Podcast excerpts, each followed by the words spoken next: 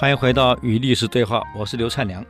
刚刚讲到武帝成功的领导人格特质，这个特质是以现在的管理心理学、组织行为学、领导学把它整理出来的。所以，古代的历史用现代的管理理论、心理学理论是可以把它整理出一道完整的体系，我们才好学习。所以，武帝具备的预见能力。微观宏观的能力、整合能力、气化能力、用人能力，他会用人，而且人还不会摆错位置，还能包容各种人才。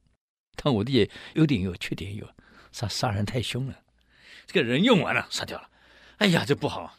哎、呃，他在他手里杀掉太多人，武帝他唯一的缺点那个杀很重，杀心太重啊。好，那么其次呢，他还有哪些优点呢？决策力。这个决策很果断，再加上他很强的执行力量啊！我们刚刚基本上讲的执行力，引荀子话：“坐思终日，不如起须臾而行之。”很多的决策跟执行就在那一分一秒有没有掌握到？一旦给他过去了，机会不会再来了。所以禅宗有公案有一句话叫做“屋内观马奔”。我在屋子里面看到马，奔跑过去了，稍纵即逝，过了，没了。为什么会有公禅宗有这么一个公案呢？就当年这个达摩去见梁武帝，本来要度梁武帝的，可梁武帝问他：“你看我盖了这么多的寺院，啊，我斋僧，我造寺，我布施，啊，我救人，你看我功德无量吧？”达摩回答他：“了无功德。”因为在佛家，这个叫福德，这个不叫功德。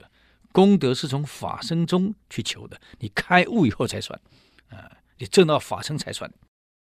那么当时因为梁武帝跟这个达摩谈的很不投机，非常不舒服。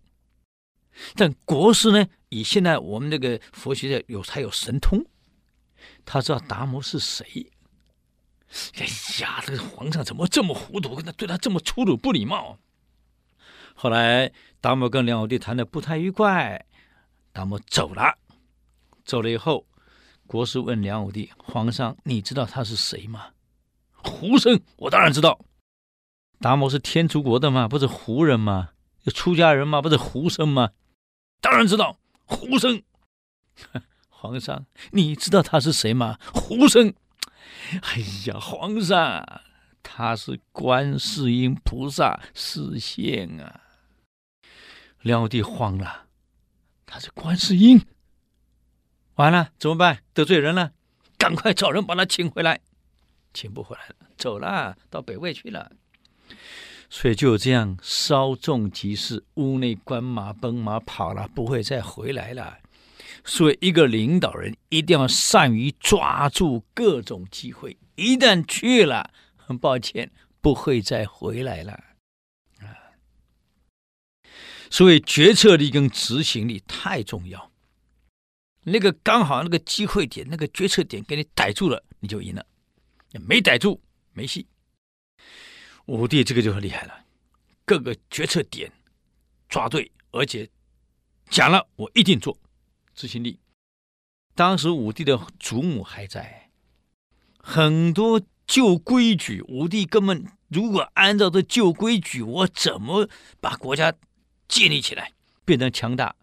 为了瞒住他，他必须要在外面啊，尤其在山洞里面搞大洞干什么？藏兵啊，练兵、练钢，把这个皇上狩猎的花园变成御林军骑兵的训练基地，还得瞒过他的祖母，真辛苦啊！所以，一个领导人有时候后面有掣肘的时候很累。武帝刚开始做的非常辛苦，一个祖母的掣肘，一个母后的掣肘，还有他舅舅的掣肘，没有那么好玩啊啊！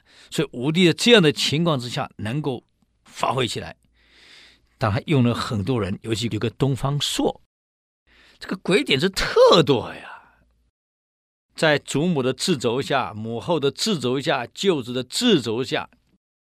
还有整个皇亲国戚的外戚的掣肘下，怎么样去把自己的政策能够推行下去？这个东方朔给了他很多的点子，成功了。所以说他会用人啊，也用对了人。当然本身德性要好，君德。一个人没有德性，没有人愿意跟你在一起啊。所以《易经》讲啊，德薄而位尊，必死。一个领导人德性不够，你爬那么高的位置是没用的。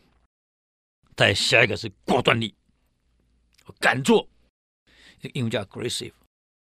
领导人得有一坚强刚人毅力，你有点 aggressive，不能太畏缩。畏缩怕事不是理性哦，哎，我是理性对待，那哪是理性？这怕事叫理性啊，啊，不可以这样的啊。所以一个。领导人有时候你胆子就是要大一点。我上次给各位讲过刘邦，你看这个刘邦在的时候，中央派人来各地查的时候，就是因为到了沛县出了问题，大家以为他是小偷，把他给逮了。后来萧何知道他是中央派来的特使，很礼貌的给他送回去，表面上做给大家看。让整个社会都知道哦，沛县对朝廷派的人很好，给他回去了。再派人在中途把他截杀掉。你看，让你回去不能报告，免得回去你说我们这怎么样怎么样。表面上风光送你，中途把你截杀。你看，这个就是你要果断能力啊。所以萧何跟刘邦说：“要我们要没有这样果断，把他截杀掉，让他回去，一旦报告，我们没戏了。”完了，所以领导人有时候侵略性稍微具足一点，不能太退缩，你什么事也办不成。而且总不要以为说我两边都不要得罪，你越怕得罪人，我告诉你，两边你全得罪。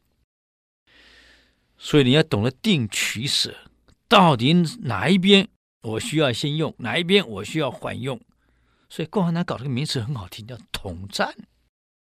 我一定是联合一切可以联合的力量，去打击主要的力量。我要打到对手，叫统战。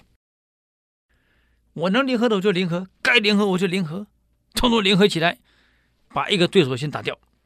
而且一个人不能同时存在两个对手，你没那个多精神。这为什么汉武帝派张骞到西域去？